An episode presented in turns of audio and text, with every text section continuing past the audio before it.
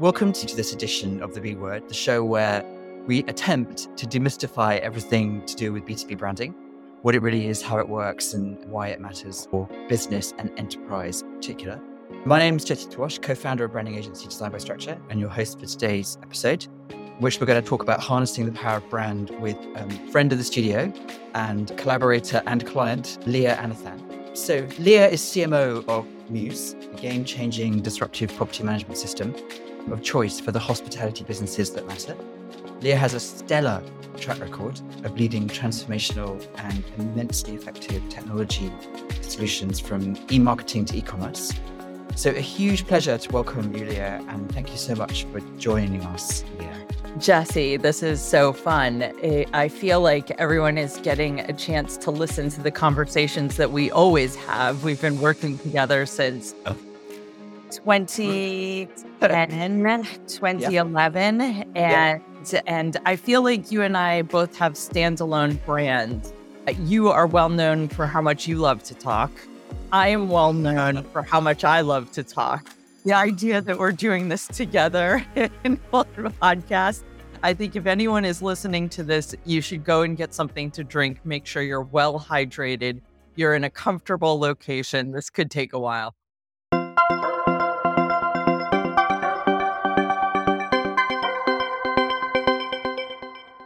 Could you start, Leah, by giving us a little bit about your background and how you got started in the tech industry as a marketeer? Because I know I know that we all now know as tech and technology businesses as being stitched around us, as embracing us. But when we first met, technology and technology branding as a thing didn't really exist. And no. I think you were at the forefront of creating that or being part of that emergence. Mm. So could you tell us a little bit about your background and how it was that you got drawn into technology marketing, Leah?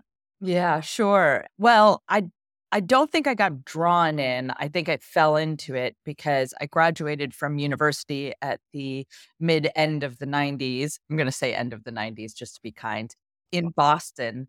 And I think both Boston and Silicon Valley were sort of bubbling away with first generations of commercial software.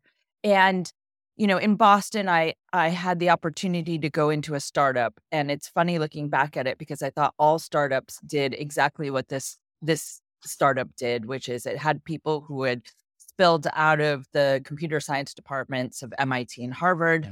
They had proprietary technology for businesses that was totally unique. Nobody else was doing it. That greenfield sales opportunities. There was nothing like it. And this was a business that was filled with brilliant engineers, but they they they weren't writers. They weren't people who knew how to describe in great detail the value of what they had developed. They knew it was great. They knew what problems they were solving.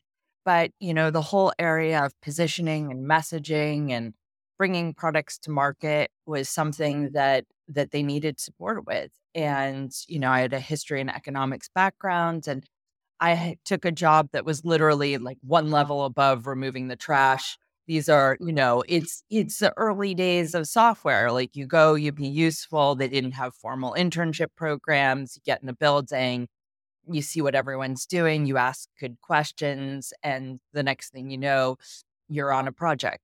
And then one project leads to another project. But the early days of B2B software marketing were not sexy. In fact, it was much closer to manufacturing because we had physical we had physical kit. So my role was much more as if you were working at Amazon. I mean, there was an entire supply chain.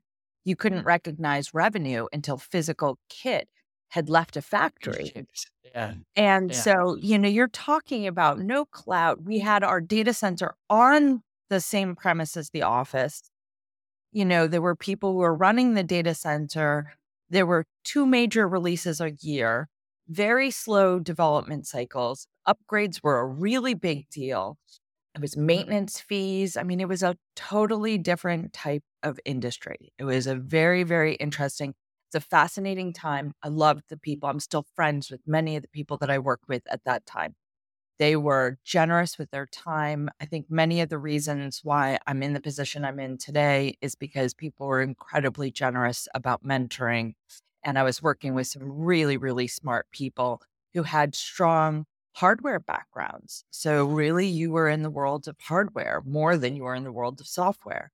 And it feels like a lifetime ago. But I became fascinated with the idea of building products and launching new products and and technology that solved a major you know a major challenge for people.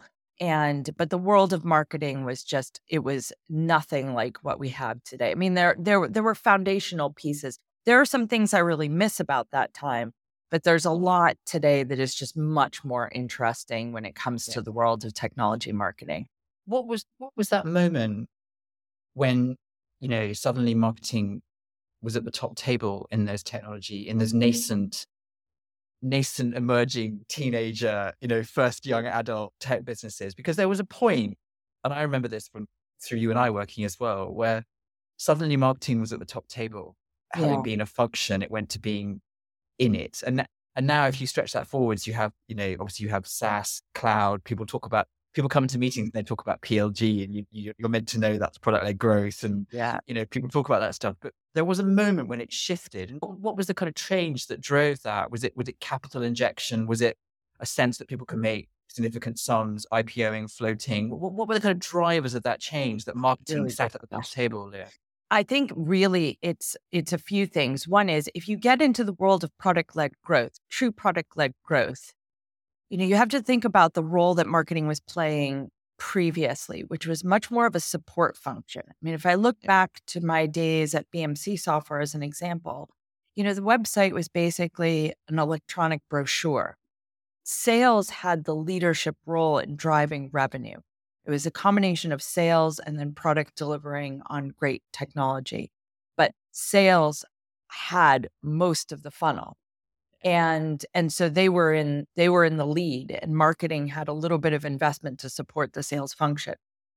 When you go into a true product led growth company marketing and product are leading 100% of that funnel. So you know when you and i were working together on the PrestaShop rebrand yeah. PrestaShop was an open source version of Shopify. There was no sales team. Literally you got 100% of revenue coming through the website, the product, and you are responsible for all of it. Plus, there was a marketplace as well for additional revenue and a payment stream and all of those things. But it is that shift. And even when you're in a world where sales is still taking a significant lead, the reality is the way the buying cycle works today is that people are coming up with their short list of vendors without talking to anybody. So, what they find about you online, what they can read about you, case studies, information on the website, thought leadership pieces, any of the advertising, any of the presence that you have at industry events, your media is all heavily influenced in in helping buyers to decide who's on the short list for this big project that I have. And that's all marketing. So the journey is that we're really in the driver's seat now when it comes to driving real demand, business demand, and opportunity pipeline. The last thing I would say about that is the other part of the shift is you can really quantify and measure today the impact that marketing has. And you couldn't do that before because the technology wasn't there. You know, we didn't have the type of CRM systems or the HubSpots of this world where you could mm-hmm. instrument every single part of the funnel and see exactly what interactions are resulting in an opportunity or are, are causing an opportunity. And because we can now see, because we have the visibility, that didn't exist. You had no idea. It was all, you know, just a guessing game of how much contribution we really were making to the business. And the legacy behavior was, you know, marketing is just there for corporate branding and events. And it's all, yeah. You know, it's all very boring, boring kind of stuff. Now, now, people can tangibly see. Yeah, they can. Action they between can absolutely an effort, an effort in that place and a return here because yeah. you're almost you know, this this is this this isn't controversial at all, but you're almost right. moving from a CMO to a CRO role, yeah. or you're almost a chief yeah. revenue officer. It's a very revenue driven sport. Yeah, yeah it's quite interesting. Though. It's like it's almost a kind of wider role. Some of the things you're describing that you have to be able to do and be, you know, frankly and bluntly pretty expert at, are pretty wide. Yeah. So how do you go about creating that team around you with all those abilities to do, you know, on one side, quite deep dive screen based, you know, SEO, SEM analysis, you know, targeting emailers, uh, then, but also creating roundtable events, being present at events from the kind of physical to the digital, the digital. how, how do you go about harnessing and, and, and keeping abreast of all, all those different skill sets, Leah? How do you create that, that team around you to, to deliver all that? It's, it's actually, there's a few answers to that. One is the industry and, and B2B marketing today has never been more, I think, exciting it's very close to consumer marketing. We're taking in a lot of consumer marketing practices. The role of marketing in general is so prominent in the organization that, you know, I used to have to fight to get a head count for design or not anymore. Not anymore. Everybody gets it now. So it's an absolute pleasure working with the team and building this team. In fact, it's not just a pleasure, it's an incredible privilege because I've been in organizations where you just had to fight for every single half a person. And you were lucky if you got half a person. And today, because we're driving a meaningful percentage of the new business, we can build the type of team that we know we need for this type of a program. Like it's just one of those things that you know you need a, a variety of skill sets and talents. Now, it's a multidisciplinary sport at this point. The one common thread is that everyone loves to deliver marketing in all forms where you get a big response. It's all of our dream is that we just want to connect with our audience and feel like, you know, the audience just got what we were trying to say and they laughed or they just understood how important the data was, whatever it was. And everybody is obsessed by that. You know, if their campaign or if their book or their guide or their article gets a big spike, you get a huge rush from it. Then within that, you've got this incredible team of designers. People are obsessed by web performance. You've got your content people. You have your product people. We have pricing people. We have market research and intelligence people. We've got, oh my goodness, we've got communications, regional marketing. You know, everybody, the need to get local is so important. You can't just sit in an office or sit out of your home office and spray the web with all of your marketing and branding. That's wonderful, but you also need human connections too. So the regional teams are incredibly important at helping us to be hyper connected with our audience. And I think post pandemic, there's a real feeling of getting connected again and having human connections. We love being able to work in a very automated way, but it's time to have more human connection. So I think the digital and the physical events are equally important. And we make big, big bets on each of those areas. And there's a really uh, incredible groups of people behind each one of these programs. Creative, creative, creative. We love our brand. It's so important. So, so you must have a series of like staggered metrics. So eyeballs on the website, you know, traffic to an event, sign up, yeah. things like that.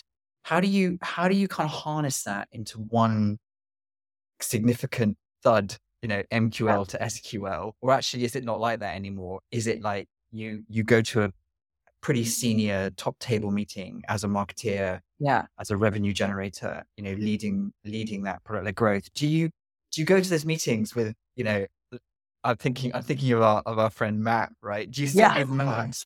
our friend, aka my boss. And slightly fierce. do you sit do you next to Matt and do you do you say, look, there's there's a basket of like indicators here that are really, really compelling. And, and we think that's led to these these leads and we can we can draw us we can draw a line, a thread to those leads.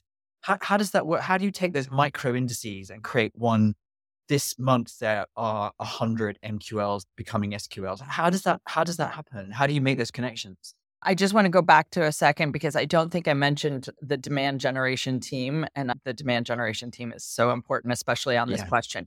Yeah. Um, it's a journey. I would like to tell you that today, yeah. you know, we measure our success in marketing by by revenue contribution. But that's a journey because I've been in a lot of startups where the metrics aren't there. So the first and most important thing is to get on the journey quickly where you instrument your funnel metrics. And it starts with website traffic and then moves to, you know, definitions of what is a marketing qualified lead, what's a sales accepted lead, what's a sales qualified lead, and so on and so on. And once you have that, and the role of marketing operations and sales operations is absolutely crucial here. And these are, again, these are roles that, you know, five, ten years ago didn't exist. The role of operations in what we do is so, so important because you have to know exactly what's happening, what the impact is. And you do look at, of course, we look at the top of funnel metrics, things like website traffic. These are all strong mm-hmm. indicators of you know the number of people who are engaging with your content and we look at things like how many people are subscribing in the database to get more marketing from us those are all right very interesting but they're indicators. They're not the the metrics that we hang on to. Let me describe this in a couple of ways.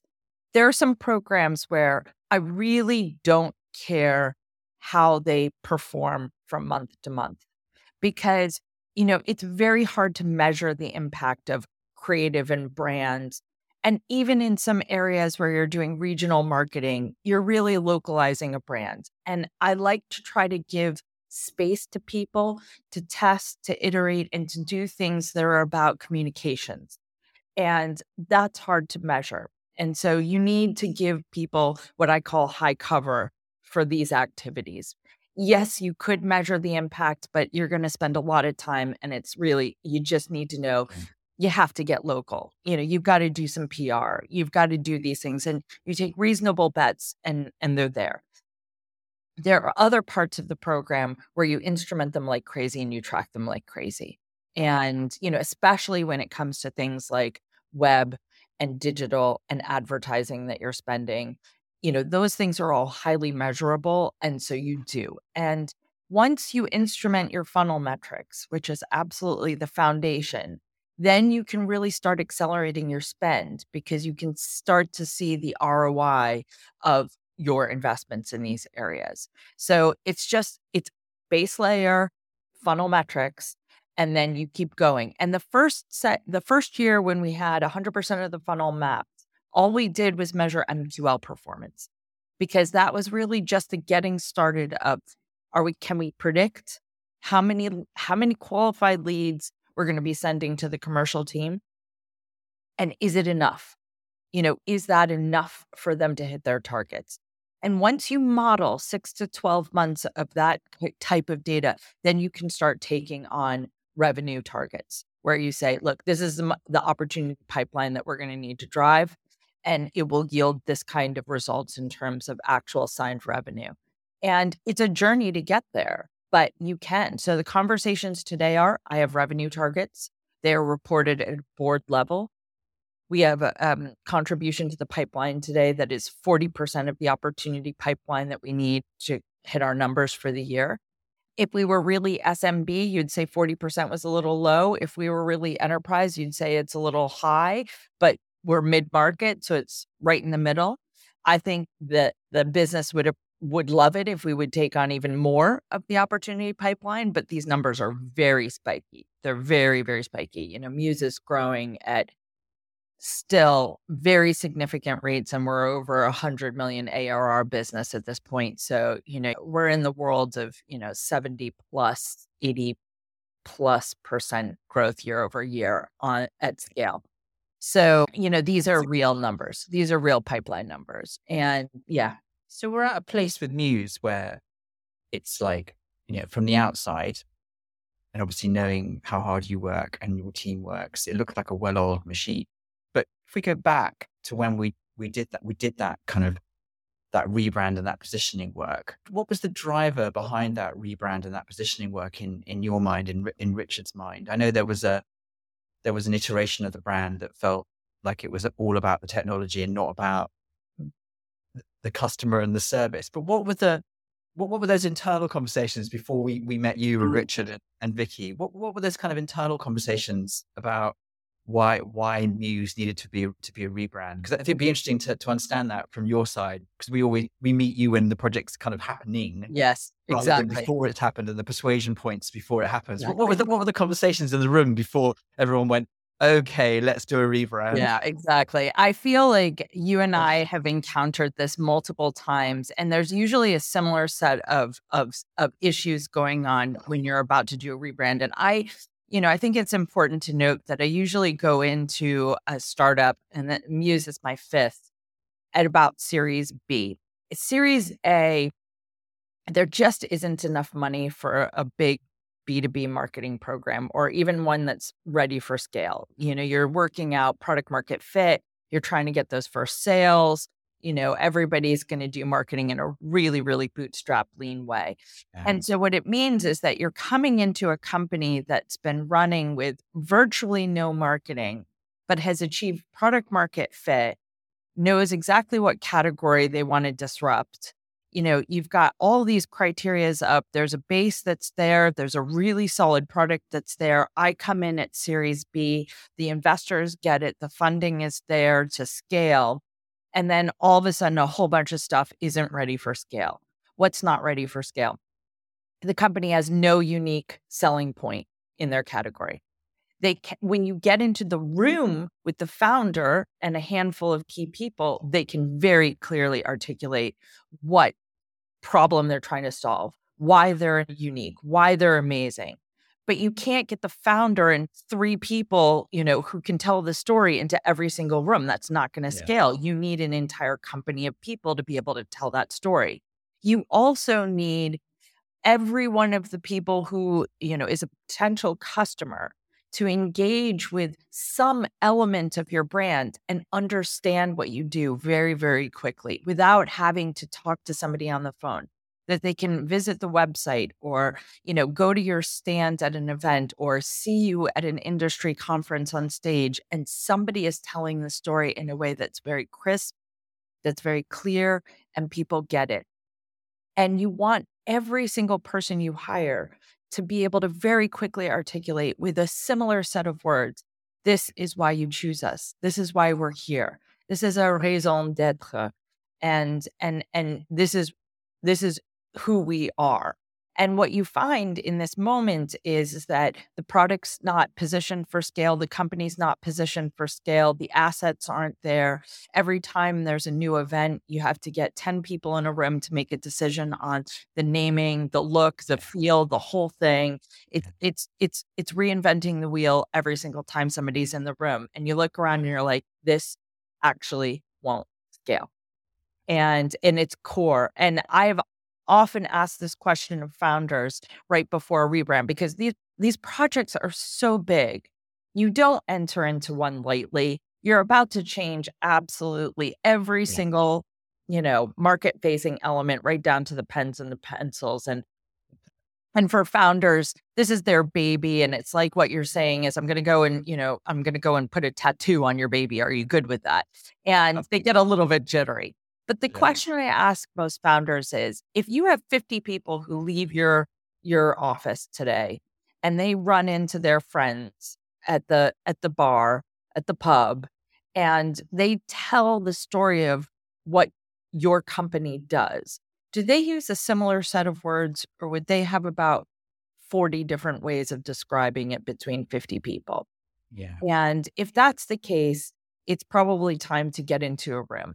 And mm. product is also an area where I think a lot of people don't think about how important the product positioning branding is as well. I mean, you and I have done a lot of product renaming exercises. Yeah. In the case of Mews, I think what we discovered is that the product team which had started in a very lean way and then was getting bigger and bigger over time and was building not a product, but a platform, a real platform. Yeah. Um, there's an entire in Mews because we run the the operation that run hotels. So we've got the system of record for every hotel that's running on Mews. We've got all the staff facing technology. We've all got the guest facing technology. We've got the booking engine. We've got an integrated payments platform open APIs, marketplace, integrations, it's a platform play. And the product team had been building, building, building for eight years. I, I just thought of them as people were like in these dark rooms, just building, building, building, building, building, building. And when you lifted the lid, they'd forgotten to name half the features. They were just, you know, in the documentation, but there were entire feature sets that didn't have names. And there wasn't a naming convention to the product family. So every time they launched something, you know, there wasn't, there was people were unsure what to call it. And you know, product naming is as important as what you do for your branding. I mean, we're, you know, we're in software. The product is the company. The company is the product. So it's and, it's and going further thing. I mean, going further with that and thinking about that category creation as well, does that really help as well? Like, like even if it doesn't become a category in the Gartner sense of the Magic Quadrant, yes. but just the very fact that you have a phrase that isn't, you know, property management system, we start talking yeah. about the, the, the hospitality cloud yeah. Does that does that really have some value as well? Is that is that where the founders kind of go, okay, this isn't just a new logo and some colors. This is actually quite fundamental. Is that where they yeah. kind of is that where the kind of I was gonna say penny drops, but is that is that where it kind of falls into place a little bit? It does. It does. I I tend to avoid this term of category creation because I think yeah. it's it's misunderstood and it's misused. I think what we mostly find is we find startups and founders who are very dissatisfied with a category that exists, that it is just the current solutions within it are are, are not ready and not fit for purpose for the future and they want something that's going to be fundamentally different from what was yeah. there before. And we're, you know, Matt and Richard, who are who founded Mews, Richard Valtr, who's the founder, and Matt Welle, who's the CEO. They came from the hotel industry. They knew how broken it was. I mean, most of the hotel industry is sitting on 20 to 30 years old technology. And it's it never ceases to amaze me that an industry that is so core to how we live and how we work and how we travel is just sitting on decades of on premise technology. And so they were absolutely right to tackle it, but it's a beast of a problem. And the name of the category that we're in is so awful. We just want to tear it to pieces. And it's called property management system. I mean, it sounds like facilities management, when at the heart of the system is guests and travelers, families, and, and experiences and, and, and holidays and experiences and yeah, holidays. And for asset managers, it's portfolios of properties in these incredible locations. And it's, you know, these are physical buildings and they're filled with staff who have, you know, dedicated their lives to the art of hospitality. I mean, it just couldn't be a worse category name. So we have taken the opportunity to rename our entire platform the Mews Hospitality Cloud because that's what we're trying to do. We're trying to provide cloud technologies that just elevate the entire hospitality experience. But we are slightly anchored by a very old category name that we yes. can't escape. Yeah, got it.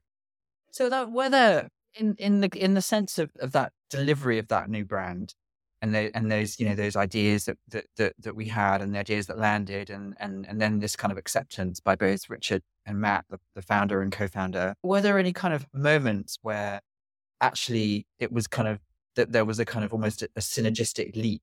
Like actually, were there were there deliver were there kind of deliverables beyond expectation? Were, were there was there an unlocking of some people's kind of energy and enthusiasm within the senior leadership team for what this could mean and did the sales team get invigorated in a way that was beyond yeah, I mean, absolutely. Was there a lift, a lift in it? I mean, when the rebrand happened and when we launched it, you know, these things, rebrands are not meant to be positioning the company for where you are today.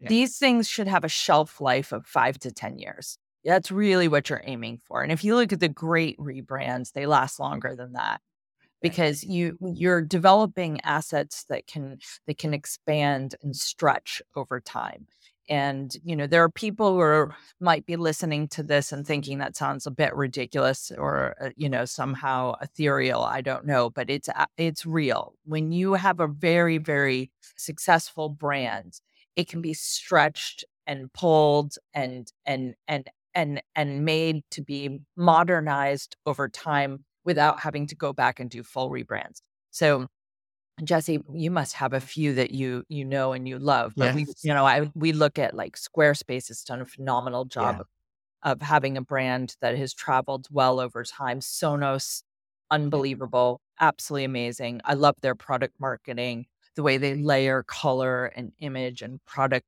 descriptions. Stripe, Stripe is their masters at yeah. if you go to their website and you look at exactly their product renders and how hard they're making the product renders work. It means that they can be super light in the product descriptions on the website very quickly at a glance, you see exactly what they're doing and exactly what technology they have.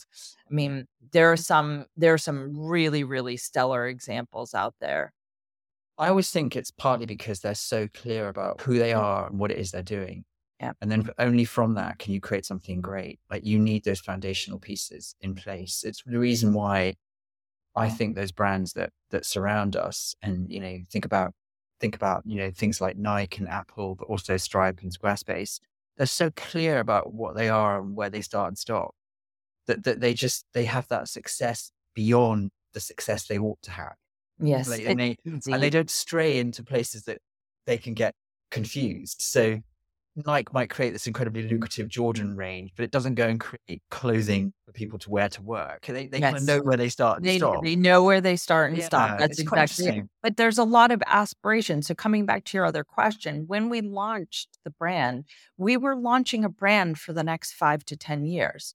Yeah. And I think what happens is you're able to you're able to create a vision for the future and you're able to help your entire team as well as the marketplace imagine what they could do with your with your products and your technology and what the possibilities yeah. are because again you're in companies where they may be at young stages but they're being invested in for their future potential because they're on to an idea because everybody understands that they're solving something in a unique way and that there is nothing but but but a future in front of them that this is at yeah. the very early stages of being the yeah. next great tech and so your job in the world of brand and marketing is to be aspirational is to help people dream and not in some crazy gimmicky way but in a very authentic way i mean i think the real really successful rebrand is because you find the right set of words about what was there the entire time. You're not mm-hmm. making something up. You're just getting to that secret sauce yeah. that ha- that literally people are just. I mean, people at Mews are obsessed with how to make the hospitality experience better through technology. We live and breathe this. So we want people to understand the passion and the secret sauce that we have every single every single time they meet somebody from Mews or they interact with anything from Mews. Completely agree. If that rebrand, whatever whatever layers there are to it across all those channels that we talked about, you think mm-hmm. about that kind of funnel, that, that filtering. If at the core of it is is that truth, that precision and that that really tight understanding of what it is you are. I think about Mews, make it remarkable. Everybody's just trying to make that hotel experience better. You happen to be looking at it through the prism and lens of technology, but the people at the hotels are looking at it through, you know, what, what, what, how great is the cotton? How lovely is the silk? How beautiful is the drapes, right? Like everybody's looking at it in their own way, but you're all trying to just make that really special. I completely agree with that. Mm. So, how do you think the role of technology branding, B2B, B2B marketing, how's that going to change, do you think, in the next kind of business cycle? If we, we can't go too far ahead because the world is changing so fast, but in mm. terms of the pressures around, you know, emergent themes obviously everyone talks about AI, but there's also people talk about you know ESG and they talk about diversity and they talk about climate. how do you see that that those kind of what what do you see the kind of future of B2B marketing and, and tech marketing Yeah, That's not a small question. Let me let me answer it in two parts because we'll talk about the AI part separately. And I'm to be very honest, I'm still forming my opinion about it. And it may be because I had the opportunity to work in a company that did nothing but machine learning. So I, I'm cl- I was close enough to it to know there's a lot of stuff that people are calling AI that's not true AI. But let's park that for a moment because I think there's the there's a question about the role of brand and and and marketing in B2B going forward. I have looked at the at this amazing shift in the world's largest companies And they keep going back and forth very dramatically between do you need a CMO or do you not need a CMO? And you will have seen that maybe in the past three or four years, companies like McDonald's and Coca-Cola and Dunkin' Donuts and and and even Nike have have removed their CMO and then brought their CMO back. And it is very telling because what's going on underneath the hood, when they removed the CMO, the two most senior people were VP, SVP of brand and SVP of growth. And that is the battle that is going on. And those two individuals were reporting into the chief revenue officer. Because a company like McDonald's was trying to figure out or Nike. Nike is probably Nike's probably a good example of this. You know, during the pandemic, they had a shift where they wanted to do much more direct business. They had mm-hmm. previously been selling online, both through their own store, but also through Amazon. And then they pivoted to wanting to sell much more direct on their own website. So the question that they have to answer is for the next million we're going to spend in marketing, are we doing it on a performance marketing campaign to get more traffic to the website, or are we doing it on a Serena Williams brand campaign? And if you take that scenario, that's the battle that's going on in many of the world's largest companies. Mm. And I think it's extremely telling because I even see the same battle in my own budget, which is how much more do you put in brands and experiences versus digital? And I would say that the reason why CMOs are coming back into these incredibly large organizations is because reputation and experience are coming higher than performance. And that's not to say that those aren't really important metrics. They are going to be driven by revenue. But the reputation of the organization and their brand is something that has to be protected because if you lose it, it's very, very hard to recover. If people don't trust you, if you are, if you have some sort of a scandal or there's some, you know, real issue within the organization that that damages the reputation and the brand promise, it's worth a lot of money to the business. And you can name the organizations that have been hit by this. Yeah. I think running right alongside this is AI and a lot of the experiences that will be driven by a machine and by an by by some you know by some machine learning AI like capabilities that are going to be brilliant, but no human mm. is going to be involved. And I think the exact same battle is going to play out. It will be wildly efficient. It will be something that we all have to tap into, and there will be real advantages to it. But at the same time, there's going to be an incredible need for human connection. The more yes. the machines go, the the more that we want to connect and have real experiences with one another. Yes. And so I think that is where the brand and the marketing battle will be. And I am mm. pained when I see, because we talk about MQLs and we talk about leads, but they are people who are coming to find something that is essential to their everyday work. And our software is a very considered choice. I mean, people's entire operations run on our software. And people have described our category of software. They have described changing a system that is a property management system like Mews as open heart surgery. Yeah, I remember that. Right. Yeah. And you found that in a focus group. Somebody described it as a brain surgery, and somebody else described it as open heart surgery, which is amazing because it means they're not swapping the system out, but it is a highly considered choice. And when I see people being responded to by bots, it pains me. It yes. absolutely pains me because every person who comes to Mews, eh, whether it's an electronic interaction and they're just reading some some information on our website or they come to one of our events it's a human and i want them to have a really human experience so i am pained by the automation sometimes yeah i think it's going to be i feel like it's going to be a layer of automated interrogation mm. that then leads to a shortlist where there's human interaction is how I feel it's going to happen. I can imagine somebody at a very switched on business in the hotel boutique, think Ennismore, set, setting a bot or to go and check out a short list of websites and content for possible PMS replacement systems. And then when that bot has given, you know, has interrogated all these sites and gone, this one matches your criteria, you then reach out to a human. I can see that happening. Yeah, I think you're right. I agree with you. I think I think we need to be careful about in an industry that's about experience, removing the experience. Exactly. Very careful. How ironic is that? that but i agree with you if i and i i wouldn't mind that either i mean if somebody was if i was just getting a few questions in order to reach the best person i could talk to that would be ideal that would be ideal.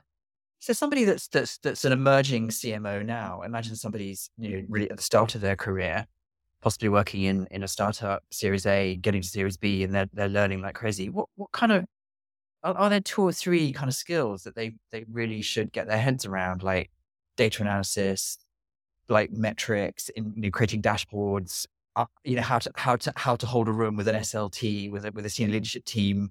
Are, are, there are there skills that you see that people people really should get their get their heads around, Leah? Like given what we both know, yeah, somebody that's coming up the path. Are, yeah. there, are there are there two or three skills they really should know, Leah?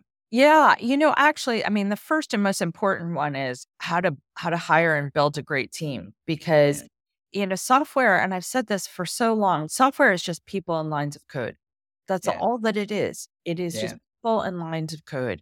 And particularly where you have in marketing a very multidisciplinary program, you need to know exactly who to bring in and when to bring them in.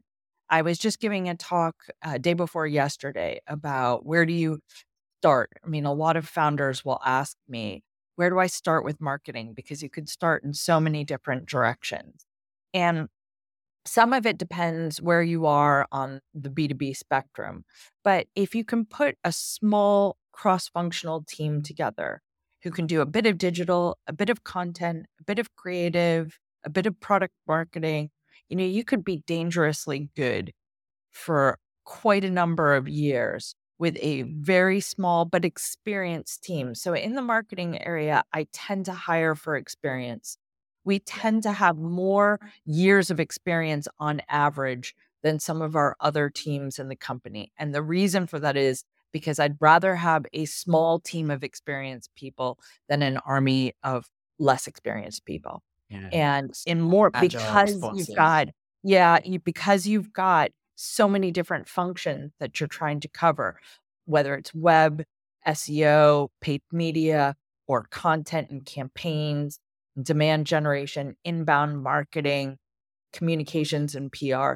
It's you'd rather have people with 4 to 10 years of experience and less of them because they can take a hill. So somebody goes and takes the PR communications hill. Somebody else takes the content one. Somebody else takes the product marketing one. Someone's on web and somebody's on demand generation and inbound marketing. And you've got a dangerous team. Yeah. Dangerous in that they can really stretch and they can yeah. they can punch far above their weight.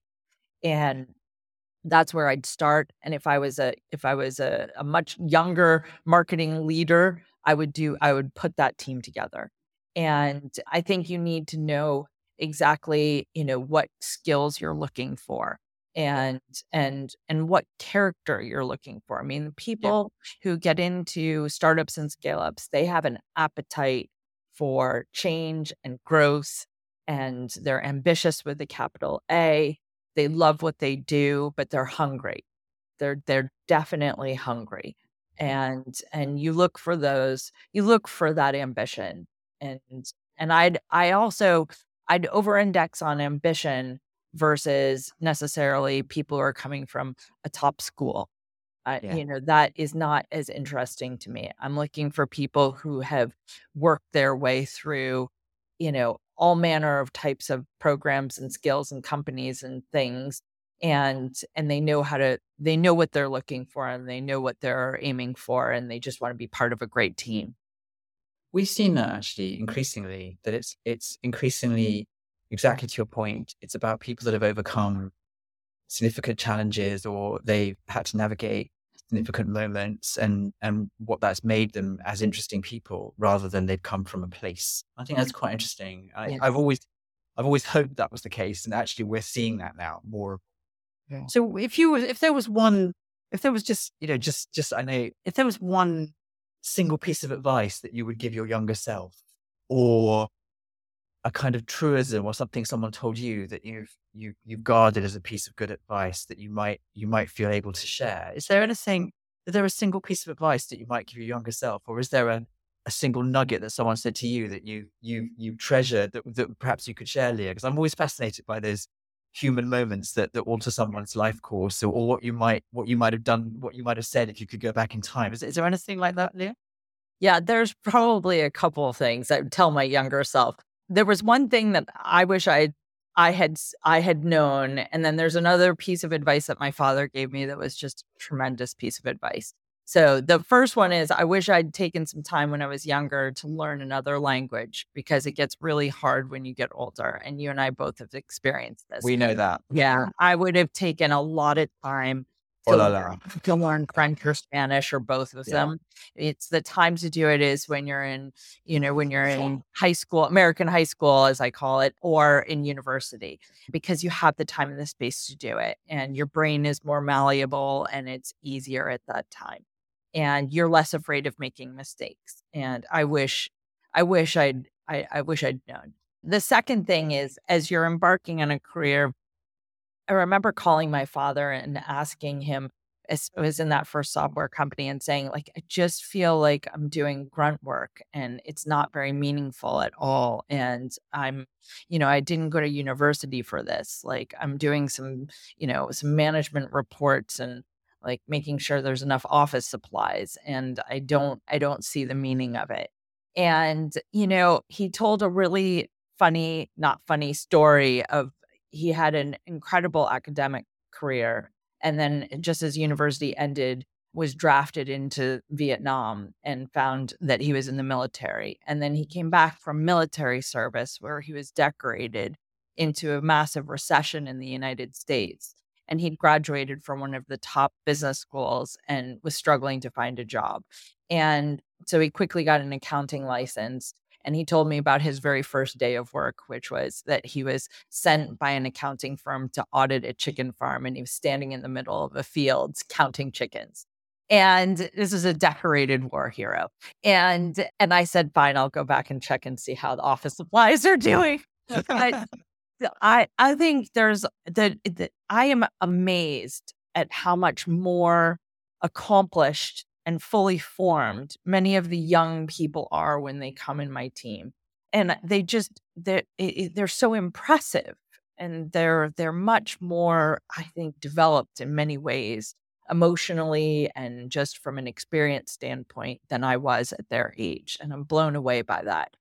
I also think people need to be patient and sometimes you don't always know where your career is going to take you. I meet the same young people want to know exactly what's going to happen next and where they're going to go next and what's going to happen next.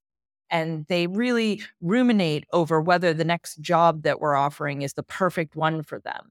If I had thought like that, I would not be in this job today. Sometimes you just have to take the thing that's in front of you. You have no idea where it's going to take you. And that's okay because the unplanned can be an incredible experience. And you might think you're absolutely rubbish at something and find that you're incredibly good at it, and vice versa.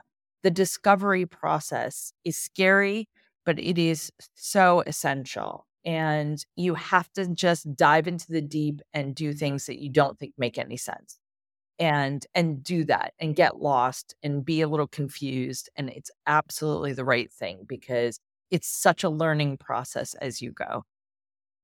I think that's very wise. I, I think that idea that you have more time than you think is something that we all forget. Mm, absolutely. yeah i completely agree. So leah i just want to thank you. I, it's been wonderful chatting with you um, wait we don't have another hour no, but not. We have, we'll have to meet outside of the virtual podcast for for. this podcast. is our this is a big conversation for the two of us. exactly, exactly. So thank you for joining me, Leah. It's always a huge pleasure to spend time with oh, you. Thank We're you, of How busy you are. So thank you. Thank you. No, what a pleasure. We could have we could have kept going for another hour easily Agreed. on a number Agreed. of topics. Since you're one of my favorite favorite people to talk to, so this was an absolute pleasure. Likewise. Thank you so much for your time, Leah. It's hugely appreciated. Thank you, Jesse. Thanks for listening, and don't forget to join us next time on The B Word.